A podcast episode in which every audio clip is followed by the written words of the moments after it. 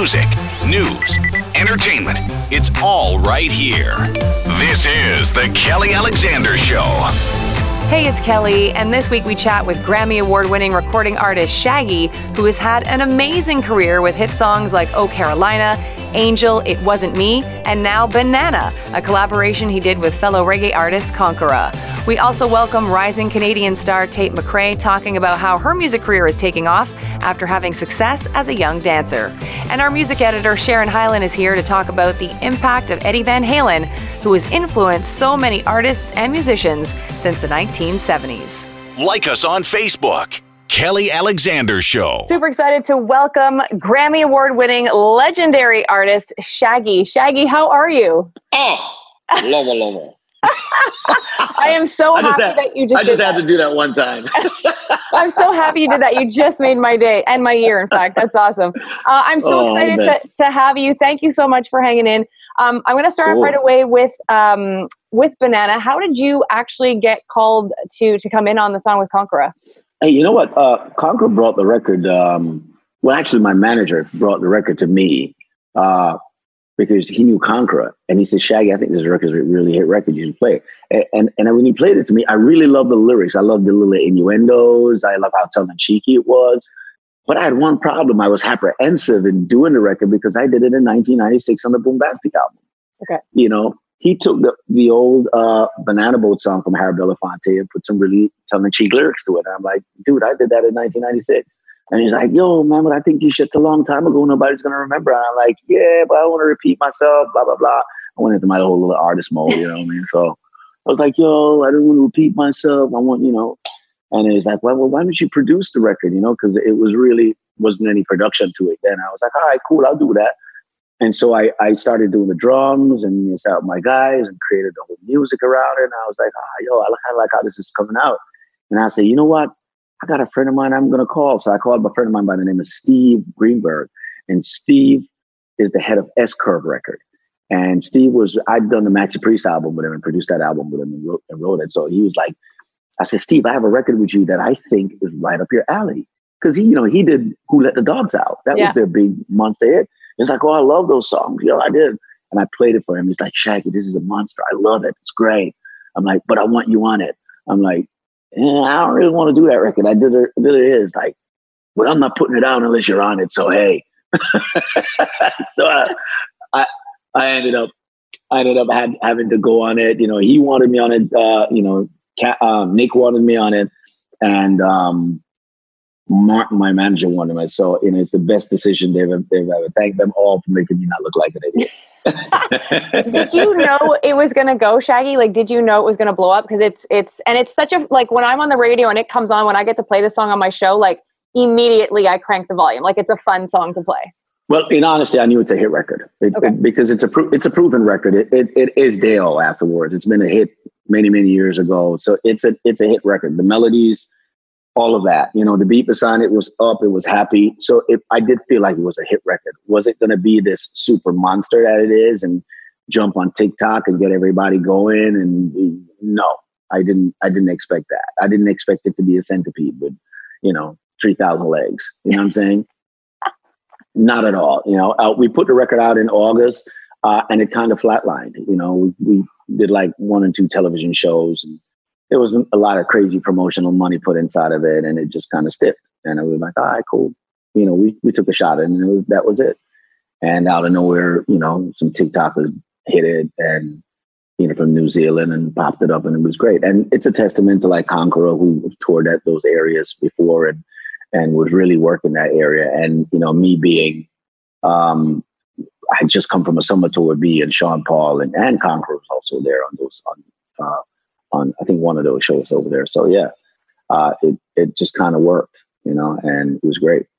What's it like working? Because obviously you've been around for a hot minute. We love you. Everybody, when somebody says Shaggy, like l- all different song titles pop into people's heads. What was it like collaborating with? Uh, an, not, I don't want to say up and coming, but he is kind of up and coming. Like he hasn't been around that long, Conkarah. Yeah, yeah, yeah. I'm, I'm, this is my norm. If you look at the patterns of what I've what I've done, you know, uh, in 2000 there was a young artist by the name of uh, Rikrok that nobody knew. You know, he was on Wasn't Me. You know, there was another young artist by the name of Rayvon that I did Summertime and Angel with and Big Up with. that nobody knew. Uh, recently, I did "I Need Your Love" with an artist by the name of Mohombi, another one called Faydee, and a relatively unknown artist, and we had you know a top five radio record in America, and um, and now we're here with Conkarah, another unknown. You know, I did Cardi B uh, before she had Bodak Yellow on a song called Boom Boom. You know, so it's been my it's been my kind of my pattern and my thing to just kind of do artists, uh, you know, feature artists that I think are are, are talented and great and, and unique and you know have something about them, a work ethic. You know, I mean, a certain style that I think people could grab to. And and one thing I liked about Conkarah was the fact that he was so damn determined. Anybody, you know, jump on a plane by himself and go all the way to Australia, New Zealand, these places to promote their record with by himself, no manager, no nothing, and sometimes didn't even get paid. That's a guy that really wants it bad. you yeah. know what I'm saying? And uh, you know, he uh he found he's good at finding his way. He's not gonna look at himself and say, Hey, you know, I'm you know, I'm gonna sing like Ne-Yo or whatever it is. It's like I'm gonna sing the songs that work for me that suit me and and and he's very smart about staying in his lane and doing his thing and, and I'm, you know I'm helping him produce his new album right now.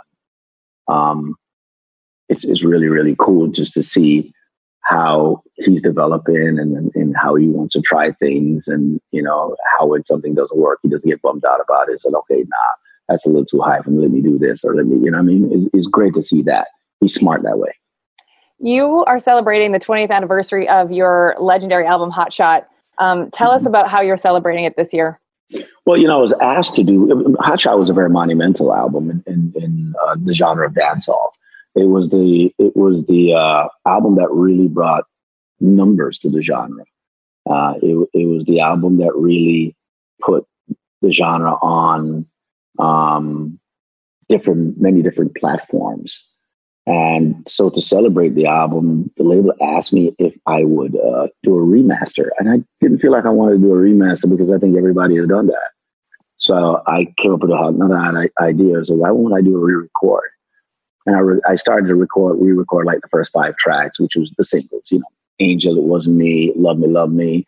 And then I did like, you know, Keeping It Real and Hot Shot. So, okay, let me do those songs first, you know, boom. And so I started to experiment with like trap and reggaeton and Afro beats and hip hop uh, with all of these tracks. And the reason why I did that because there were so many young people that were doing TikToks of like it wasn't me, and you know, a lot of these songs, Angel, it was me, love me, love. These songs were all very recurrent on radio. So I just wanted the younger generation to really experience what we experienced in, in 2000 but in their kind of vibe, you know, with trap and hip hop and Afrobeat and all of these, you know, hybrids. And so once I started to do those five tracks, I was like, yeah, I really like how this is going. This is coming out, new vocal, new music. You know, let me try this on some of my older stuff. And then I did Boombastic, and I was like, wow, this is dope. I did, you know, Oh Carolina, Strength of a Woman, A Sexy Lady. I'm like, yeah, this is it. So I was like, okay, well, I can't really call it Hot Shot. And then my manager was like, why? You know, it's celebration of the journey of Shaggy. You know, I mean, I'm like, okay, well, let's do four new songs. And we did five new songs, which is Banana. And you know, we put Banana on there. And I, I did um, Primavera with me and Sting, Buckingham Palace, old Peter Tosh track. Um, you know, Electric Avenue, Eddie Grant, massive classic that I've loved, all Caribbean styles music. And of course, I did um, Caribbean Way. And once I did those, I was like, man, I really like how this sounds. This is amazing, you know? And um, after that, it was just a, a, a, journey. It celebrated the journey of Shaggy, and the new songs was a little bit of a window of what to come from Shaggy. And I just really liked it. And and uh, you know, so far I've turned played it for a couple of my people, my management. They were like, "Oh, this is great. We should go with this. Let's go." And the label loves it. So. Hey. What do you think it is about Shaggy's music that has transcended the different decades? Like again, you've been hot since '93. You know what I mean? Yeah, you know, first of all, I'm in a genre that there was no support for it. In 1993, no radio stations really played dancehall, you know. And what I what I did was a hybrid. I did a hybrid of uh, of it, which was so Carolina. It was not pure. I was criticized by the purists, you know, as if there's anything as pure music. It's seven notes: do, re, mi, fa, sol, la, ti, do. Duh, we're not inventing the wheel here, you know. uh, but I think you know this was the first number one dancehall record um, in the British charts. Never happened before. And then we did it. We followed up with Mr. Boombastic. It was the first time dancehall or reggae debuted at number one. And I did that with uh, It Wasn't Me, and then with Angel, and of course with the Hot Shot album. So it was, you know, it, it, at that point, it, what I did that was really cool was the fact that I did not cookie cut. You know, when I did um, Old Carolina, there were a lot of people doing songs that are similar to that sound that I created. So, you know, there was um, Twist and Shout by Chaka Demus and Pliers. There was Tease Me, Tease Me, which is kind of like the Old Carolina. There was a song called Boom Shakalak, you know, with Steve, who was a good friend of mine, and we used to hang out. He literally did Mr. Boombastic. I mean, took took Old Carolina and created Boom Shakalak out of it, you know. And the label wanted me to do was like, everybody's doing your feeling, you're not doing it again. I was like, that was in my artist mind again. It's like, no, I'm not going to repeat myself. I'm not doing that. Blah blah blah. and it was like, oh my god, he's so difficult. This guy, you know. And then I ended up writing a song called Mr. Boombastic and I wrote it and brought it in. I said, "This is my record." He's like, "What is this? This doesn't sound like Oh Carolina. This is garbage."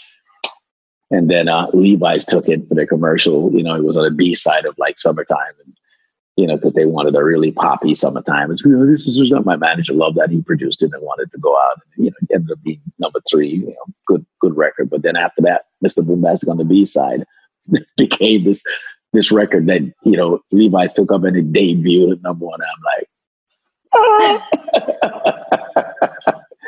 so you know it's been quite a it's been quite a journey. And at that time, you got to remember we were in uh, when we when we did that. There's nothing in radio that sounded like these records. And when we did Angel, uh, like for instance, Angel wasn't me. We're in Britney Spears and NSYNC mode. You know, so it's the fact that there's no two record ever that sound alike. And I I try not to you know, when I get my artist mode, I didn't want to repeat myself. It kind of worked in my favor by not making them put me in a box. So I could do anything. I could go from a hardcore dancehall with Church Heathen, which was a big underground 19 weeks number one dancehall, and then go do something like Banana. and it's like, Shaggy did it, so it's cool. I can get up and say, I'm going to work with a 66 year old rocker and we're going to do some reggae stuff. And we don't know if it's even reggae. We're just going to hybrid it up and we don't care what you think. That kind of vibe.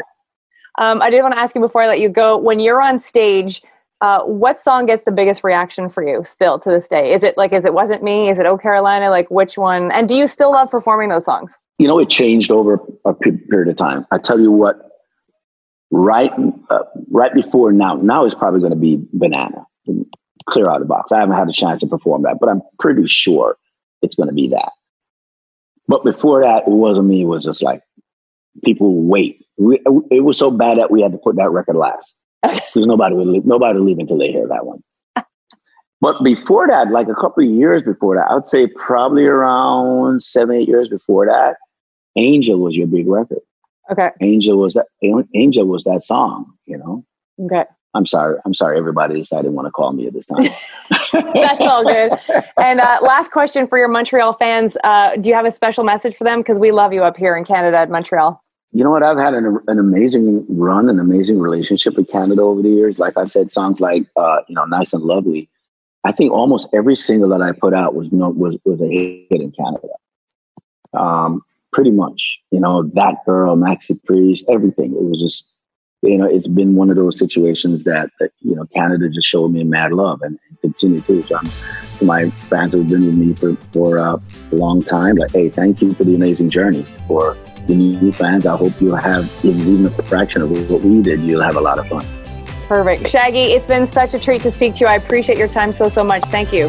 The Kelly Alexander Show. Joining us on The Kelly Alexander Show, our music editor, Sharon Hyland. Hey, Sharon. Hey, Kel, how are you? I am fantastic, and I should mention as well, right off the uh, the hop, if you will, that you and I co-host a, another podcast together called 90s Now, where we talk about all things 90s and all things now. And so that is at 90snow.com, and of course on all your favorite podcast platforms. And you and I recently chatted on on that show, on our other show, about the recent passing of Eddie Van Halen, and so I thought it would be very important to bring that conversation over to Kelly Alexander show because, of course, he was such um, an important figure in the music industry and has touched not only people in the world of rock, but in other genres of music as well. So, um, and you work at a rock station. So I guess I'll just start there from your perspective as a rock DJ, if you will. Um, what was that moment like finding out that he had passed away?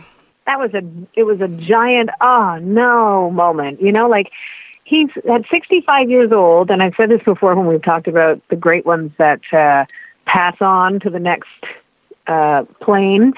Um, that the closer you are to that age, the younger it seems that that age is. You know, like oh, he was mm-hmm. so young. 65 years old is young, though. I'm I'm not super close to the age, but I sort of think of of him as one of my uh, you know rock heroes. And uh, like uh it's just one of those things that uh, you lose one of the greats. And and it's within the past few years we've lost some true uh like pillars of rock and roll that date back long before Eddie Van Halen um and lived way longer than Eddie Van Halen was afforded the opportunity to do. So uh 65 compared to you know 90 that kind of thing, it's it seems it seems too young to me. And and from uh, you know being at work and the steady stream of of text messages of people that are affected by it, I wasn't on the air the day that uh, it happened and and when we got the news, but we went all Van Halen on our station that day, and people were texting and calling and sending messages uh, just on, on what Van Halen music means to them, meant to them, what role it played in their life. Um, and then I was on a few days later and still was getting text messages of people in that reflective mode. So it's it's pretty powerful stuff. I was listening to an interview the other day from um, a DJ out of uh, the states, um, and I and like a, a, host and has his own show on on uh, you know I think multiple different platforms, and he was talking in his opinion how Van Halen's first four albums like no one can ever say anything about them. They are solid from front to to to, to the end, to the last track. And then he said from then on, like he he's obviously still a fan of their work, but he said I guess it wasn't for everyone's taste when the keyboards got added in. So what's your thoughts on on their uh, discography? Well, the funny thing is that the first four albums are straight up rock albums. So, what the uh, um, the benefit of time gives to a straight up rock album, where in 1978 your parents would have been screaming, "Turn that down!" Now people are like, "I love that. I remember that." You know what I mean? Like it's it's uh, it it it almost softens in time. The rock doesn't soften, but the the reception to it is like it it it, it makes itself more open to to uh, to be consumed almost.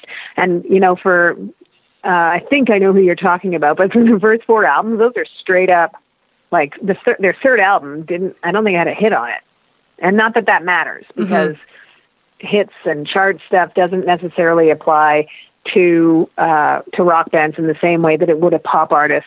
And to be honest, um, for their fourth album, which was called Fair Warning, within a month, I just noticed this the other day because I was Going down the rabbit hole of just you know remembering stuff.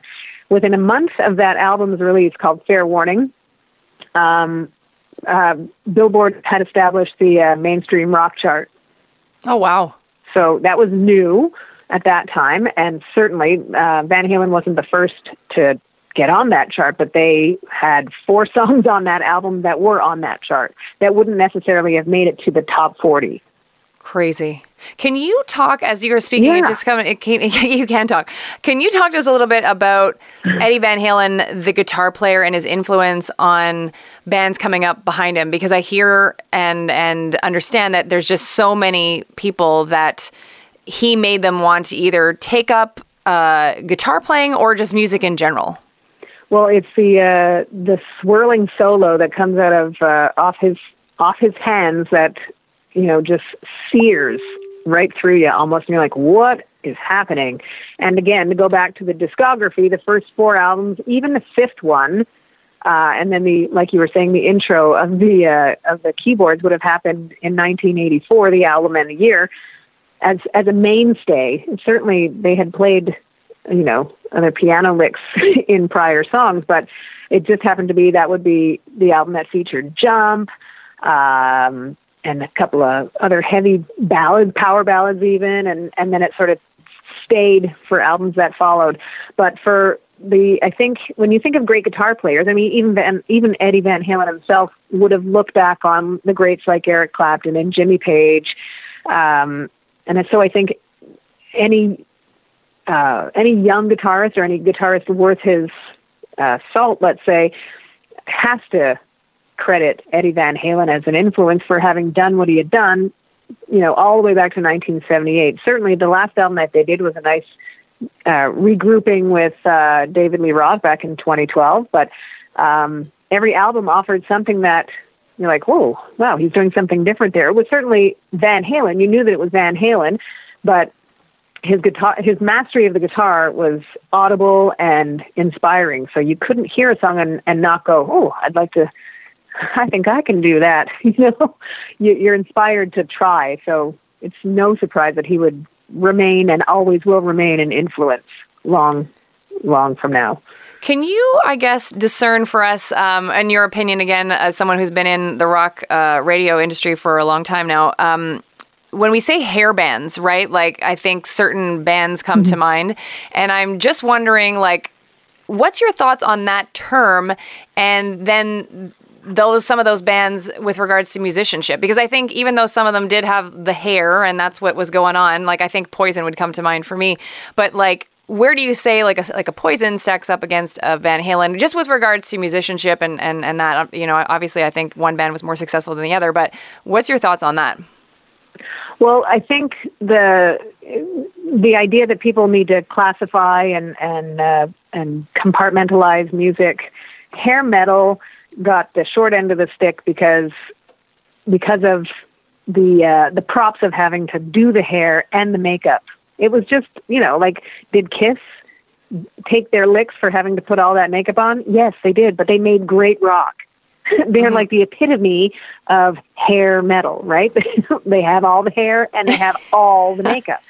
but then you get into the 80s and you got your Poisons, you got your Motley Crue, um, Warrant. Uh, there's so many that are under that hair metal umbrella that as soon as, and we've discussed this before, but as soon as grunge came in, people were like, no more hair metal. Thank you. We're going to listen to only this because they're being true and they haven't washed their hair in a couple of days. So that obviously means that it's better. It's, so it's such deep. a weird thing, you know, but like you could listen to, you know, Poison, like you were saying, uh, Motley Crue, some of the, it's all, the music is good. If you like music, you like it.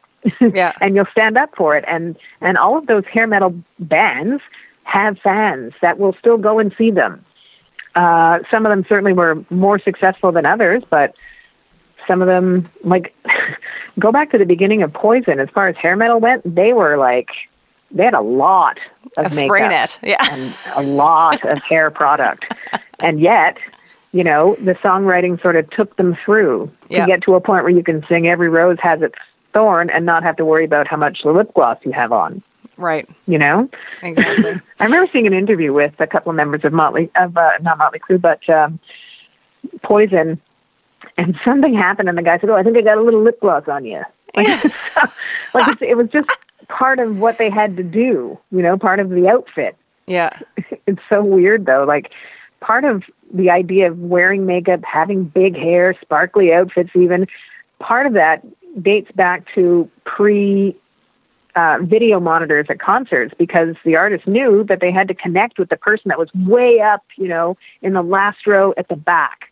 They needed to be able to see them, so they wore sparkly clothes or they made their hair big. That was part of the show. Mm-hmm. It's it wasn't a part of the music, and certainly, I guess there were some bands that got taken down by their their uh, uh, makeup and hair, but it, it it's not necessary. And I think if they were taken down, it was somebody's doing, not the music. Where does Van Halen go from here? Is there anywhere to go because Eddie is gone now? I would say, in my opinion, with no information and no connection to the band at all, I would be surprised if they carried on. Okay. Like, it doesn't make sense to me yeah. to do that. Similar to, you know, when you go back to 40 it's been 40 years since John Bonham of Led Zeppelin died and the band was done. Like Yeah. there was, they didn't even hesitate. That said, uh, the lead singer of ACDC also died in 1980, and they had their one of their most successful albums come out, but before the end of the, that same year, and changed lead singers. So I can't see a band called Van Halen um, continuing without one of the Van Halens. I would be surprised, but yet I would cheer them on whatever they decided to do, though I would be very surprised. I've heard through the grapevine, and I'm not sure if it's true or not, and I feel like you could uh, or would know this, that they were not or are not great about maybe releasing some footage that they might have from concerts in the past and all that stuff. Do you think there is even any that's in the vault that they could release like a year from now? Um, that would make Van Halen fans happy to see maybe uh, some songs or hear some songs they haven't heard before, or footage from a concert in like Japan from 1987 or something that would be of interest? I'm sure they've got a ton of stuff that uh, they're sitting on. Because um, how could they not? Right. Ultimately, what they could control was whether or not it was going to be released or used or whatever. But what would it benefit the fans? A hundred percent. Right. Because people are hungry for that kind of, you know, connection. Especially now with what we're going through and not being able to see live music, it would be almost the perfect time to do it. You know, and I mm-hmm. mean, it's I mean extra sad because it's almost like you wish they would have done it before he got sick. Right. Yep. But you can't plan that stuff, Kel. No, you can't. Um, I appreciate your time, Sharon Hyland. Kelly, I appreciate you. Fantastic. And we appreciate if you would listen to our other show that we do together, 90s Now, and you can find that on 90snow.com. The Kelly Alexander Show. Joining us on the show is rocketing Canadian pop artist Tate McRae. Tate, thanks so much for hanging out with us. Thank you for calling. So, I wanted to ask you this Have you been able to take it all in, the amazing ride that you've been on for the last couple of years? Because, first of all, you had a ton of success in the world of dance, and now your music career is taking off. Have you been able to enjoy any of this? Uh, it's been definitely going by pretty fast and quickly. So I've definitely been putting my head down and, and working. So it's been it's been hard to take a moment and look back, but when I do, it's it's pretty cool to see the things that are happening. Will dance always play an important role in your life as a uh, like a pop recording artist? Because I feel like you are obviously the perfect person to sort of marry dance and uh, music, just like peeps before you have done, like Britney Spears and Pink and, on all that sort of good stuff. I totally hope that one day I can really start to contribute my my dance into my singing, especially for performances and music videos. I definitely want to try and merge the dance scene into the music industry as much as possible because it's such a huge part of my life and will forever be will be. You know what's really crazy is I was going through your Twitter feed, and then I, I saw that you and I follow the same 27 people, or there's a, t- a group of 27 people. So I took a look, and it's all like dance people because I'm a big fan of dance. So like I see that you and I are both following like Brian Aw. Friedman and like all these amazing dancers. And so, what do choreographers mean to you? Because a lot of uh, people don't really realize the role that choreographers play behind the scenes. Yeah, no, I mean, most of these choreographers have been huge mentors to me since I was about nine years old. So I've grown up learning from them and constantly doing their work and having to execute it the way they want it. It's a very, it's a very strict in, uh, industry, and I feel like that's kind of prepped me for the singing industry for sure. But you know, they play a huge role. They're they're what's they're the eyes and the and the vision between for music videos and most performances and I don't think that most of the time they get enough credit because they're amazing and so talented and there's so many that people don't even know about. Has your ride on So You Think You Can Dance really helped sort of pave the way for the attention that you're getting now? Because obviously everybody wants a piece of Tate McRae these days. Oh my gosh. I mean, I would say that So You Can Dance definitely prepped me for a lot.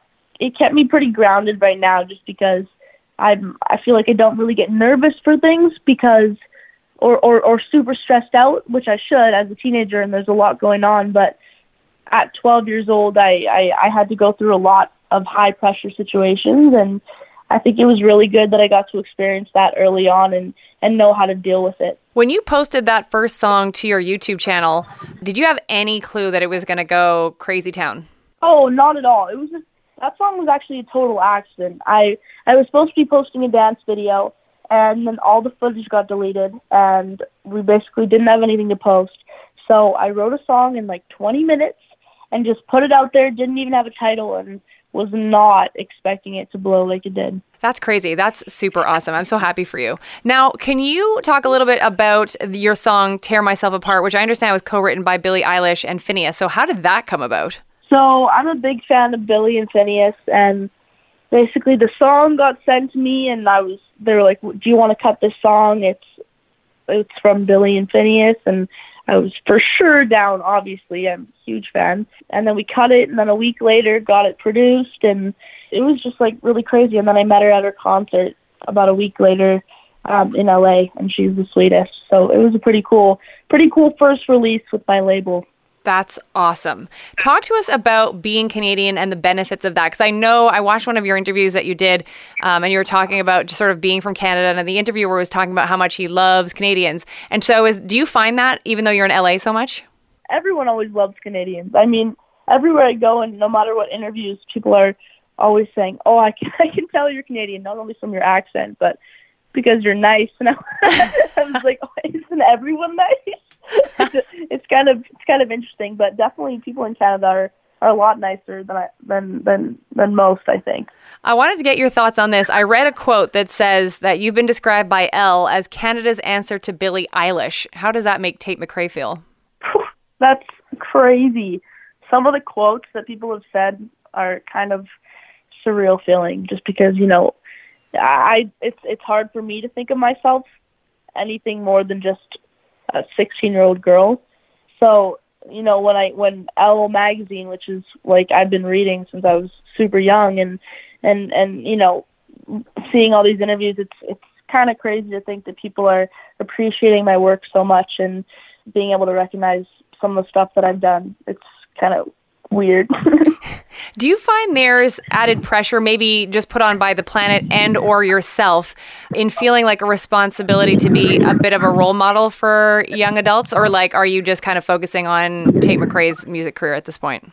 For sure, I think there's a lot of responsibilities that come with social media platforms and um, being in the eyes of a lot of people. I think you definitely have to watch what you're doing, no matter what, and be aware of what you're saying and how you're reacting to things because people are people are watching way more than you know and um you know I as like i said as a 16 year old that's that's a hard thing to deal with just because you make a million mistakes and you're constantly just trying to learn as much as you can from everything that you experience but you definitely have to know that people are looking up to you and people are following your every move. Your new song is called Vicious. Can you talk to us about the music video because it's sick and I understand that you filmed some of it yourself? Yeah, so that music video, so we were supposed to go to LA and film a real music video, but we ended up have to, having to do it quarantine style, and it ended up I had to tape my phone to the roof, and then oh, um, on Zoom call with like 15 people, I just had to film the whole music video for six hours straight in my bedroom, and then I had to send it over, and they we put in some animations and stuff, and it was a difficult process directing it all on my own. Well, congratulations because it came out like awesome sauce. It's it's great. Thank you. Being 16, obviously you're still living with your parents, I hope. What does their support mean and and your family support in general because like yeah, like Tate McRae's on a crazy ride right now. uh, I definitely have the most supportive family ever and they've been amazing every single move of the way. Uh, so constantly traveling traveling with me and coming to my sh- my first ever tour was pretty sick. You know, it's it's really cool to have people that are so supportive on this really risky career path because I know that you know there's a lot of people that that want to sing when they're older and want to dance and um I've wanted to since I was 9 years old so it's it's I'm very grateful to be able to have parents who are supporting me no matter what. I was on your Twitter feed, as I mentioned earlier, which I sound like a stalker, but I'm not. I was just trying to be as prepped as possible for our interview. and uh, I love that I saw a post where uh, you have some new merch out and the profits are going to Black Lives Matter. Can you talk to us about that? Because I think that's really amazing. Yeah, I mean, I've definitely, social media has been a crazy, the world has been a crazy place lately. And, you know, this is a big, this is a big issue going on. And I want to make sure that our lives don't just go back to normal after this. I hope that people are constantly trying to sign petitions and just be aware and share things on their social medias and do as much as you can. I feel like as an influencer, I feel like I have the responsibility to bring as much attention to it as possible um, with the platform. So I feel like all this new merch that I'm releasing, I really wanted it to go towards Black Lives Matter and and so that it can be for a good cause. Well, I think that's amazing, Tate, and uh, I just want to say thank you for doing that because I think a lot more artists need to do what you're doing and have a voice, and so good for you. Thank you. Have you been to Montreal yet? Because we're excited to have you here at some point, so I hope you come. I haven't been there yet, but I would love to come one day. I want to ask, as someone who's from Calgary, explain to me what your mind thinks Montreal is, because I know what I think of Calgary. I've only like landed there and changed planes once, but like, what does you know Tate think that Montreal is? Like, do you have a vision of what you're gonna have when you come here? Honestly, I have no idea. Okay. I mean, I, I I would say like, I you know I've I've like Toronto, Quebec, like there's like there's like a lot of like I don't know Saskatchewan. I think there's a lot of places, but you know Montreal I've I've never been and I'm curious to see. Okay, great. Well, we're gonna feed you very well because we have amazing restaurants here, so you'll be you'll be all hooked up. Are you looking forward to getting back out on tour? Like, what's the best part of being on tour for you?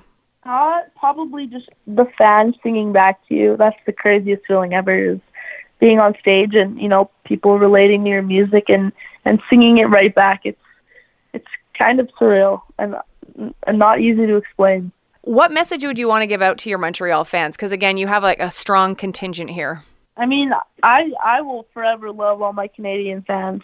I think that us Canadians need to stick together and I think it's super sick when people in my own country are, you know, really supportive and, and are fans of my music. It's really cool to me. All right, so I'm going to finish off with breaking it down with Tate. Do you like filming music videos?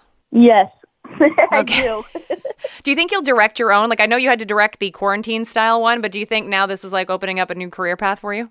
I would love to direct my own music video, direct and completely produce and edit. I would love that one day. Awesome. What's the best compliment you've received from a fellow entertainer that has stuck with you? Oh, um, let me think. I mean, definitely. Shoot, that's a hard one. I think when when when people uh, like other entertainers genuinely like your music, it is probably one of the biggest compliments ever. Because I know so many people can say, "Oh yeah, you're really sick." "Oh yeah, nice music," but if they like actually have taken the time to analyze your songs and your lyrics and and and dig into details and bring out something that you didn't even know they listened to, it's pretty special. And I don't think they ever realize. And last question Who is your celeb crush? Oh, I mean, ooh, that is hard.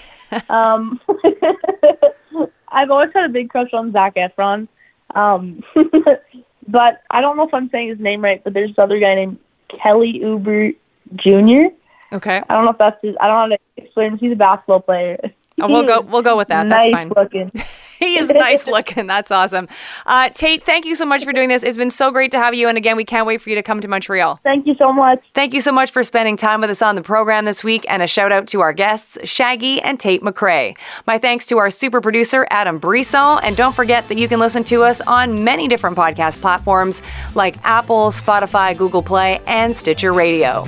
We'd also love for you to grab all of our social media handles by jumping onto our website, kellyalexandershow.com. Have a great week. You and I'll chat soon. The Kelly Alexander Show.